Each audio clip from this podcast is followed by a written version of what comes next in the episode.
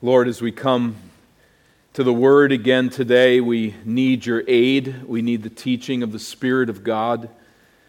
We need conviction, change, growth. And we come to you and plead with you in your kindness to us as our Father, that you would meet us here with mercy, that you would instruct and direct, that we would gain under the Word what you desire today. There are those who are with us, who gather with us that know not Christ as Savior, and we pray in their behalf that you would draw them to yourself and open their eyes to see what they cannot see in their own strength. For each of us, Lord, as we come before this word, we cannot see on our own. And we ask that you would enlighten our eyes, convict us, teach us, and change us we plead that under the teaching of the Spirit, great good would come of our time here together in the Word. Through Christ we pray. Amen. We've confessed as an assembly this morning in song, in word, and prayer that Jesus Christ is Lord. We gladly confess as born again believers that Jesus is Lord over every square inch of our lives this includes the inner space of our thoughts, our attitudes, our dreams, and our affections. It includes every relationship. It includes how we view our bodies. And yes, Jesus Christ is Lord of the bedroom. His creative design, his good counsel regarding sexuality are calibrated for our joy. They are calibrated for His glory as the good giver of every good gift. So we read earlier as we look at 1 Corinthians chapter 7 today and chapter 6, we read there in verse 18 flee from sexual immorality. Every other sin a person commits is outside the body, but the sexually immoral person sins against his own body. Or do you not know that your body is a temple of the Holy Spirit within you, whom you have from God? You are not your own. For you were bought with a price. So glorify God in your body. Now, an early Christian tradition insisted that sexual pleasure was not a good way to glorify God with your body. They claimed that celibacy, and if that word's not familiar, that just means that there is no sexual activity in your life at all, that celibacy was superior to marriage, it was more godly, it drew us closer to the Lord. And so, especially hermits and monks and nuns endured all manner of deprivations to avoid sexual activity, convinced that that was a superior way to honor the Lord. I read this week of an early church hermit, poor guy. He rolled around on a bed of thorns to curb his sexual desires, torturing himself to remain celibate. And for centuries, then, celibate followers of Christ were revered for their superior spirituality. This tradition continues to our day in some form, too often with tragic results as when children are exploited by clerics unprepared to keep their vows of celibacy. Well, one of the passages of Scripture that's used to support the notion that pleasures of marital intercourse are inferior to celibacy is the text before us this morning. Many have read this passage as a defense of celibacy as superior to marriage and marital intercourse is a mere concession to human weakness. And there are churches in name, Christian churches throughout this land, where people attend today in that mode of thinking.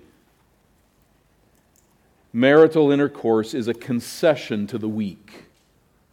The strong, the truly spiritual, are those who lead us and have made vows of celibacy. Well, many have read this text to confirm that type of thinking. I believe it's a false reading of the text. But before we get to the heart of what Paul was actually saying, we've got to bridge two worlds. And that is, first of all, the world of the Corinthian church. If follow me here, this gets a little bit deep on some level, but it's really important that we understand where the letter's being addressed, where it's being directed. Paul is addressing a church influenced by Hellenistic dualism. That is, the Corinthians generally held a very low view of the body. The goal of life was to escape the body, to escape in some way into the spirit realm. And one practical response of this way of thinking is that the body should be deprived, if not even punished, in order to tame it like a wild horse.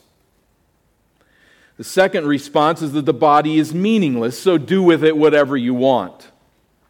It belongs only to this passing world. The body will be left behind in dust. What does it matter what you do with it? The Corinthian society was also enamored, as we've considered through the weeks, with these traveling philosophers who competed for followers, peddling mostly dualistic teaching of some sort. Here's the way to escape the fallen, evil world. Here's the way to tap into the greater realm of the spirit beyond, some type of variation on this thinking. Now, this was very fortunate for many in the Corinthian church, saying, Wow, we've hit the mother lode here in Christianity, we have found the philosophy. We have found the great way of truth and knowledge. And they married this together with what one is called spiritualized eschatology. That is, we're already in the realm of the Spirit. We're already, in a sense, beyond and escaping this world in which we live. And so they saw themselves as liberated from the evil body, living in that spiritual plane as the envy of the world around them, now that they've discovered Christianity. All right, say that's, that's kind of some heady stuff. But what did it mean? Let's get into the church itself. What did it mean? In an assembly such as ours, there were individuals there where some of the men in the church were having prostitutes for dessert after meals at the pagan temples.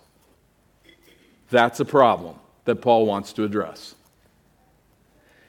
Secondly, there were some married couples, perhaps mostly women, who were practicing celibacy in marriage, which is likely why some of the church's men were having prostitutes for dessert. And I said it that way purposefully. Hang on to that line having them for dessert.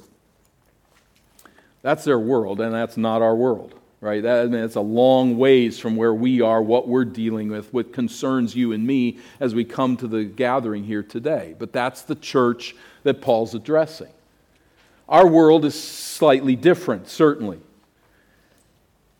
But one of the things that we hear in our world when it comes to this type of thinking is I must have absolute authority over my own body. So absolute is this authority, I can look at my genitalia and say, Nope, not who I am. My body will not dictate my gender. I will dictate my gender based on how I feel and what I determine will make me happy, even if it means I get away from my body. Or from another angle, keep your laws off my body. If I want to destroy the person living temporarily in my womb, that is my business, not yours. My body is my body. I'm free to do with it whatever I want. You have no say, and if you think you do, you are seeking to crush me as a person and who I am. Or from another angle, I'm free to have sex with whoever I choose, outside of marriage if I want, with someone of the same sex if I want. You have no right to critique what two consenting adults want to do. What God thinks? Who cares? That's our world. As the apostle addresses people in his world, his words provide light to us in our world. We'll have to do some plowing and some redirection. because we're not dealing with the problem that he's dealing with, but we deal with this issue. So in chapter 6, he addresses those who are visiting prostitutes. Notice in verse 12 through 20 of chapter 6. He goes at this and says, You're doing this because you don't know who you are in Christ. You are joining a member of the body of Christ with prostitutes at these pagan temples. And this must stop in deference to holiness and faithfulness to me, to the Lord. In chapter 7, now, he turns to this other issue, weird as it seems to us, of those who were practicing celibacy in marriage. Though married, they were abstaining from intercourse, wrongly concluding that this honored God. Probably tapping into this spiritualized eschatology that we're already, so to speak, I'm not saying they said this, but so to speak, we're already angels where there's no marrying or giving in marriage. We're already there, we're already in heaven. And they're using their Christianity as a reason for this practice. In fact, it's likely that some of them were even looking at the Apostle Paul and saying, You're single. We don't see you trying to get married. So it seems good then that a person doesn't ever have sexual relations. Paul begins now to address that here in chapter 7 and verse 1. Verse 1, here's the Corinthian thesis celibacy in marriage is spiritually superior. That's what's driving them to do what they're doing. So he goes to them now and to their questions, now concerning the matters about which you wrote. It is good for a man not to have sexual relations with a woman. Now, concerning the matters about which you wrote after chapter 6, he now begins to address questions they had written to him. It is unlikely, I think, that these were earnest, humble questions. They're probably pushback to his earlier letter, chapter 5 and verse 9. There's probably an edge to these questions, but he now gets to them. And though they may be argumentative, he is seeking to teach them wisely here. And he then says it's good for a man not to have sexual relations with a woman. Do you notice there the quotation marks in the ESV? I think that's going to help us. But first, literally, what he's saying is it's desirable or suitable for a man not to touch a woman. But touch was a euphemism for sexual intercourse. And so we have, I think, a right translation here. But again, I think that the quotation marks are the right understanding. He's not saying, This is what I think, as much as he is saying, This is your slogan. It's exactly what's happening in chapter 6 and verse 12. He's quoting them All things are lawful for me. This is what you say. But he takes that then, that jumping off point, and he corrects them. Same thing here. It's good for a man not to touch a woman. It's good for an individual not to have sexual relationship. That's what you're saying. But he's going to now instruct them and push them in a different direction. In keeping with their ascetic bent, some were claiming that celibacy is superior. It shows control over the body, if not liberation from the body. Not our world, but it's their world. In verse 2 and down through verse 7, Paul then will refute this position and say that marital intimacy is equally God honoring. Verse 2 But because of the temptation to sexual immorality, each man should have his own wife, and each woman her own husband. That has been often read as verse 1, this is Paul's view, it's best not to have be married. So, but verse 2, we've got to concede that it's just important because people aren't that strong. That's how this has typically been read. But if we realize that verse 1 is their statement, verse 2 is now actually his correction to their position. He's saying, I'm going to push back here. What you're saying is not entirely wrong. In many regards, it is indeed good for a man not to touch a woman. But notice this phrase in verse 2 each should have. Each should have. The meaning of this phrase is uncomfortably specific for a church setting, but the Holy Spirit put it here, not Dan. And so here we go. But earlier I mentioned that some men of the Corinthian church were having prostitutes at pagan temples for dessert. That's how he's talking here. Each one of you should be having your wife. Each one of you should be having your husband. So you say it's good that one not touch sexually, but I'm saying to you, it is good for this to be taking place within marriage. There's nothing wrong with that. You're claiming that it's universally superior to be celibate. And you are applying that belief in the context of marriage. But I'm saying to you that God designed husbands and wives to enjoy marital intimacy. Not catching my meaning? Let me clarify verse 3. This is where we see it's really starting to hang together and the key that unlocks the meaning. Verse 3 the husband should give to his wife her conjugal rights, and likewise the wife to her husband. Here he's moving away from just the temptation idea and saying that there is actually a covenant here that's to be worked out. Conjugal rights, a covenant of marriage, includes a promise to give one's body away to one's mate. So, intercourse in marriage is not an okay idea if you're okay with the idea. It is a calling that one commits to honor in an act of loving regard for one's mate. The husband should give to his wife her conjugal rights. Just putting it that way in this context was radical to speak of a woman this way. The mutuality of this instruction in verse 3 is countercultural and was for centuries. But he puts it that way purposefully, and likewise the wife to her husband. And if that's not clear enough, Paul sharpens his pen again. Let's try it again. Verse 4. For the wife does not have authority over her own body, but the husband does. Likewise, the husband does not have authority over his own body, but the wife does. We notice here the countercultural transformative power of the gospel and life under the lordship of Jesus Christ. This is radical teaching. I do not have absolute authority over my body. The thought is so deeply offensive in our culture. I do not have absolute authority over my body. Chapter 6, verse 19. Do you not know that your body is a temple of the Holy Spirit within you, whom you have from God? You are not your own.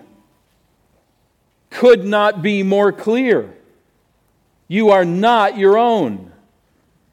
You were bought with a price. You were bought with the blood of Jesus Christ who redeemed you.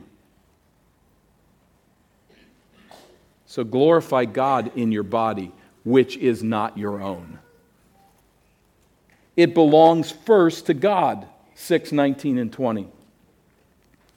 And then, secondly, here, verse 4 of chapter 7, I yield my body to the interests of my mate. I give that away, laying aside rights and claims.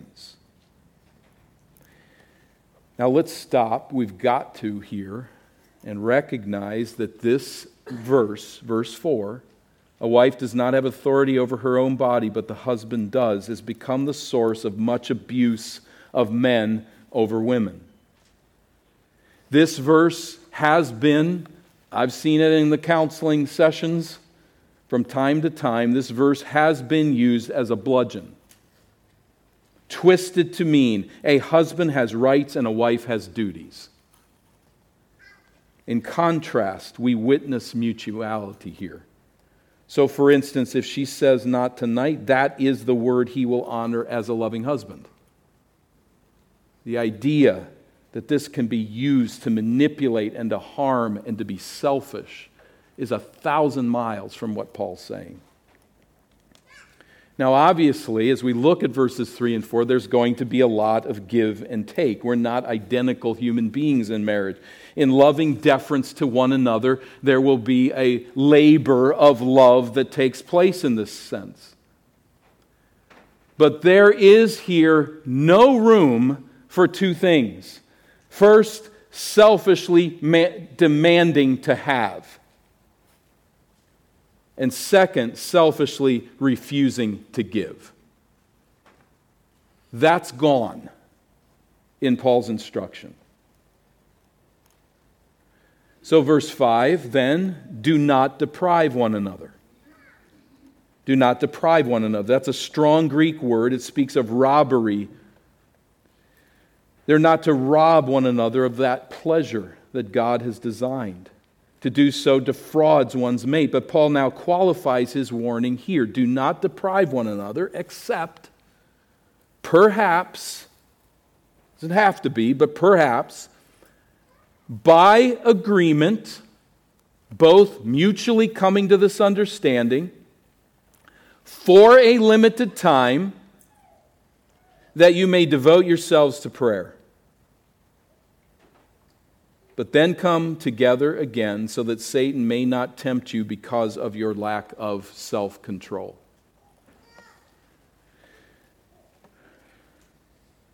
Isn't prayer to God always superior to marital intercourse? Uh, wouldn't prayer always be superior? Paul's saying, nope. No by agreement for a limited time, verse 5, so that Satan may not tempt you because of your lack of self control, so you are to come together again. Paul is no dualist. He is no legalist. He is no ascetic. Intimacy in marriage, he understands, is the Creator's good gift, and even prayer should, be, should not displace that physical pleasure, except by agreement for a limited time that ends. So Paul's counsel is come together, otherwise, Satan will tempt. Mates who unwisely withhold conjugal pleasure from their spouses are not contributing to their mate's sanctification, they're contributing to their temptation. That's what he's saying. Mutually satisfying conjugality in marriage is a God honoring preventative against sexual sin.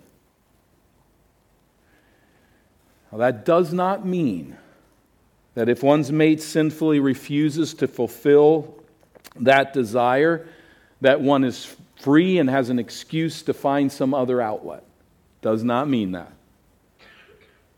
Indeed, the single adults among us here, the widows among us here, might be saying at this point, wait, what about me? I have no such outlet. Why is he talking about that? Paul will have more to say about that soon and as the chapter unfolds, but we should remember here that this is probably why some men were visiting prostitutes. He does not go lightly on them. Your body doesn't belong to you. Get out of those places.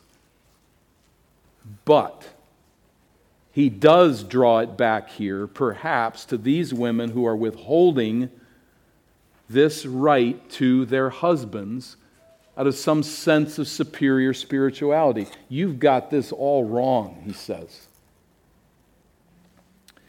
Now, the ESV, I think, errs here by separating verses 6 and 7 as a separate paragraph, and so it muddles the point by, and then it, it additionally muddles the point by switching the order of the Greek text. Uh, it's not causing any major problems, but if we see this rightly, forget the paragraph division, and you see the phrase in verse 6 that says, I, uh, not a con- now as a concession, not a command, I say this. It starts with, This I say. This, what I've been talking about, I say as a concession. What's the concession? If we misread the text, the concession is I'll give it up. Some of you've got to get married because you're so weak. That's not the concession. The concession he's making is what he said in verse 5 by agreement for a time so that you can pray. I'll make that concession. Together, you're going to decide as a couple that we're going to give this time to focus entirely on the Lord. I'll make that concession.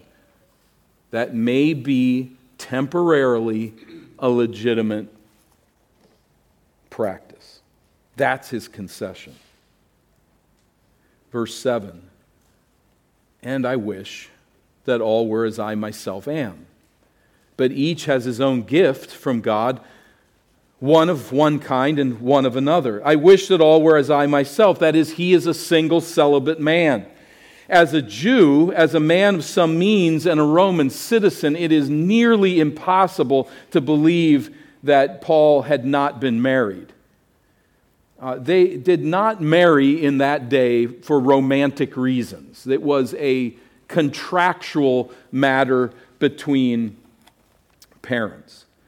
Putting all of that together, the wealth with which Paul grew up, the importance of his position in the world, almost impossible to believe he hadn't been married. But he might have lost his wife, uh, she might have died, she may have divorced him when he became a Christian. Some believe that. I don't think there's any proof of that, but it's possible. And it could be Somehow, this guy was just so smart and so into his books that he just wouldn't get married. I, we don't know. It doesn't really matter. And I think he speaks here high, in, a, in hyperbole. That is, he, he's saying, I wish everyone was like me. Don't nail him down to that. He's just speaking, using a figure of speech here. You want to know what he thinks about marriage? Look at Ephesians 5 and 6. But it is a strong adversative that we find here. But I wish that all were, or, or I wish that all were as I myself am. But this is this is a big but. It's a, an adversative. That is, each individual has his own gift from God, one of one kind, that's celibate like I am, and one of another kind that's married like most of you. Both are gift. God gives to some believers the gift of celibacy. Now, widows, single adults, do not confuse the gift of celibacy with a desire not to be married. They're not the same thing. People with the gift of celibacy often have strong sexual desires, but God gives to them a special grace to overcome temptation. Further, many lifelong singles desire to be married and to have children. That doesn't mean they don't have this gift. Wanting to get married, wanting a family, does not mean that you have been missed, passed over with the gift of celibacy. The gift of celibacy is a capacity to walk with God such that sexual temptation is no distinctly powerful hindrance to your walk with Him. It's there, but in the grace of God, He's giving victory.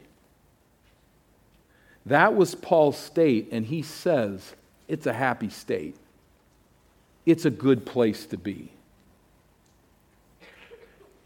It is not a curse. It is not deprivation. Any single adult, any widow who is indwelt by the Holy Spirit and whose name's, name is written in the Lamb's book of life possesses everything that can bring lasting joy in God's presence. That is a gift, as is marriage. Did you catch that in Paul's prayer today? So beautifully put. If we have the substance, we don't need the shadow we have Christ, and that is enough. And I say that specifically to those who would love to be married, who wish that their husbands were still alive, who, who wish that God would bring to them a husband. You have the substance, you have Christ. But Paul will not go down the ascetic line and say, therefore, marriage is unimportant. It's good, it's beautiful, it is a gift, it is God's provision for us in our sanctification. And so, withholding marital rights, as he describes it here, is folly, as is our resisting the marriage of individuals who are struggling sexually. I think there's certainly counsel and a place of where it would not be wise to be married, but we need to understand this is part of the equation. Well, yeah, you know, talking about this with everybody today in this way, I've, there's been a lot of pastoral self pity this week. I mean, this isn't an easy topic to bring up to a company where it doesn't apply directly to half of us in a direct sense of marriage. But what does talk of marital sex have to do then with children among us? Should they be here?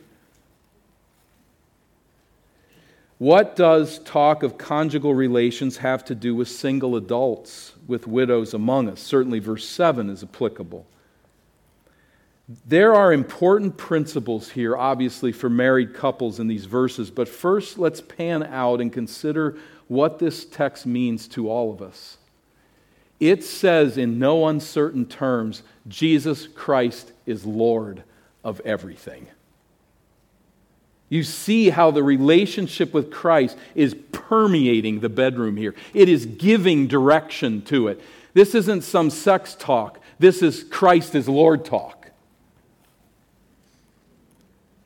Marriage, we know, is given. The shadow that is given, it is a display of the mystery of that relationship between Christ and his church. It is a tangible, visible display of how that relationship works. We sang of it today I will glory in my Redeemer. Look at those words again this afternoon.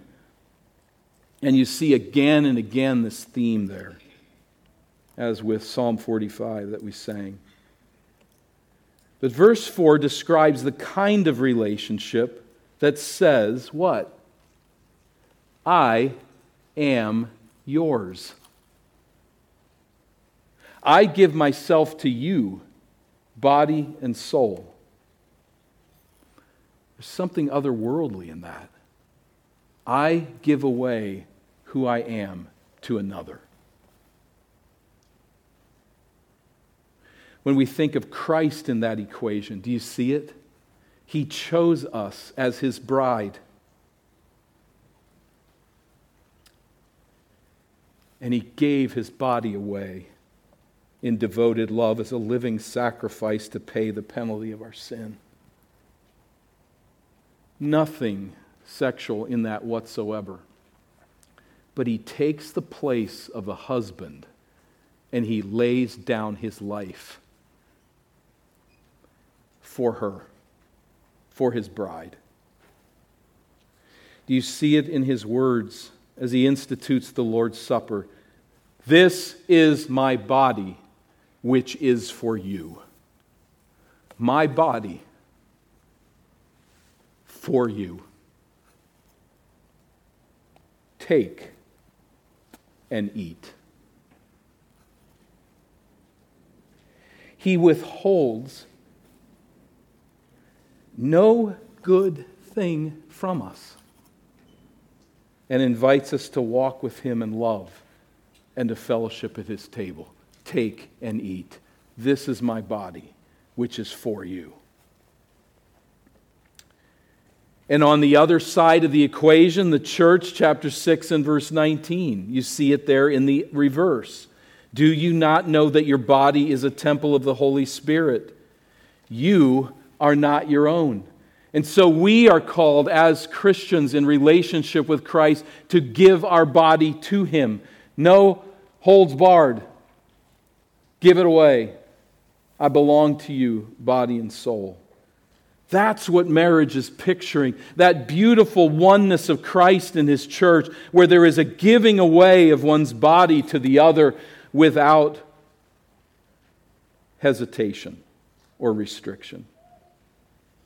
And so, for singles and widows, there is an opportunity here that is displayed even a text like this that's so pointed a call to complete devotion to Christ which involves a giving away of your body. In other words, a giving away of your sexual desires to operate under Christ's lordship in holy celibacy. I wish that all were as myself, says Paul. That's the giving away that you do. You give away your desires to walk with Christ in fellowship according to his design. For the married, we should revel in God's goodness. Think about it in this world. This world is so wrongly calibrated. God comes to us and says, This is my gracious gift to you.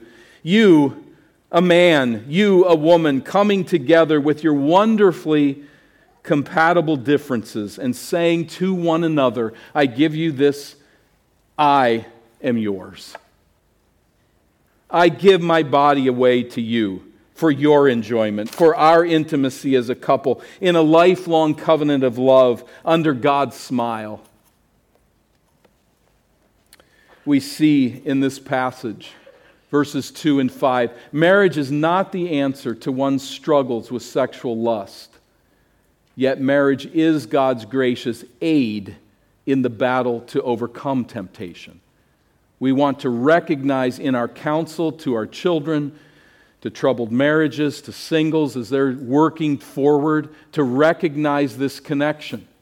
Marriage is a good thing, and where there is significant sexual struggle, marriage is an answer. It is not the answer, but it is part of the equation. Verse 3, we learn that physical intimacy in marriage is a gift from God designed for mutual pleasure in the satisfaction of natural desire. This is God's goodness. This brings glory to Him. Not something off limits, and we aren't closer to God by being celibate. We're closer to God in celibacy when we give ourselves away to the Lord, but not by avoiding marriage. Verse 4 teaches us that, pun- that punishing, rejecting, or ignoring your mate by withholding conjugal relations is sinful. It is not God's counsel. It is not good.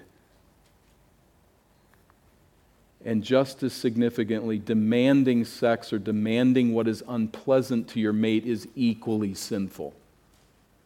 One's body is to be freely given away in both directions never pressured, never coerced, only loved. Verse 7 Celibacy as an unmarried believer is a noble calling that involves an outpouring of God's grace. I say it involves that. God supplies that grace through time. And finally, verses 2, 4, and 7 the marriage of one man and one woman, covenanting to give themselves away to one another, body and soul, until parted by death, is a beautiful gift from God. It is not something that everyone enjoys. Paul was not enjoying that at that moment, if he ever had. Jesus did not go down that road. It was not necessary. It is not necessary. It is not the path for all. But we lift it up as a good gift under God's watchful eye, according to his leading and guidance, with Christ as Lord of all. Marriage is to be a display of the love between Christ and his bride. And when God brings us into that relationship, it is to be a relationship of love. We have our distinct callings. Paul says. Some called to celibacy, some to the office of marriage. But in our various callings, we celebrate together this truth that Christ is the Lord. He is the Lord of our bodies, the Lord of our bedrooms, He is the Lord of our todays, He is the Lord of our tomorrows. He is Lord. And there is no nook or cranny in our lives that should be seen as outside that lordship. We give it all to Him. As His bride, we give our bodies to Him, as He has given His body to us, dying to pay the cost of our sin and securing for us an eternal home with Him. Let's pray.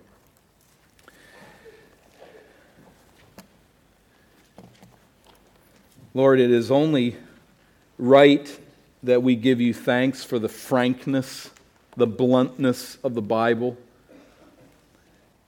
We are thankful that it doesn't scoot around the edges and prove too bashful, too retiring to address the issues that really do affect us, even those that are very intimate and private. Lord, you do so in such a way that's right, no sensationalism, no voyeurism, but rightly explaining to us the beauty of the gifts that are ours in Christ. And I plead in behalf of those widows among us who grieve the loss of their husbands and the loss of a relationship they so much would desperately like to continue. May they set their focus on the coming of our Savior and of the forgiveness of sins. May they give themselves away, body and soul, to you. We pray in behalf of those single adults that would so long to be married, would love to see a family raised and to know the joy of this. Lord, I pray that the mystery of their life and the mystery of their circumstances, should they remain single for life, would ever be given over to you as the substance of the shadow. They would find in you their strength and learn to rejoice in the grace that you give to walk in holiness within singleness. For those who you know someday will be married, be preparing their hearts, purifying their actions and their minds and their deeds until you bring them to the place where there is a proper and good and beautiful giving away of their bodies to someone in the covenant of marriage. We pray for our children that they would be seeing the beauty of marriage. Father, because of sin, marriage is perhaps the hardest, most difficult, and in our day and age, certainly the most messed up relationship anybody can see anywhere. Because of sin, in the close intimacy of marriage, we see great harm. We see unimaginable dysfunction. But Lord, may your people who know Christ as Savior display a wholly different story. May those who surround us say, there is something beautiful about the relationship of those two. And I pray that our children would soak it in and see it, that they would see the goodness of the Lord in the marriages in, our, in this church, and that they would see an image of the relationship of Christ and his church. The husband laying down his life in sacrifice, giving away his body and soul to his wife, loving her with fidelity, protecting her, providing for her, rejoicing in her alone. And I pray that they would see in our wives a willing submission to the headship of their husbands It is not knocked off its feet by the criticisms of this world that doesn't begin to understand that relationship. But I pray that they'd give themselves away, body and soul, to their husbands in beauty. And Lord, that genuine love would mark our relationships. Hear this cry. And for anyone who knows not Christ as Savior, Father, I pray that you'd make it clear to them that you have given your Son away for the salvation of your people. And I pray that you'd open their eyes and grant the gift of faith and repentance to come in saving trust and to say, in this one in Christ, I have found my rest. We pray that you would work to that end among us. In his name, amen.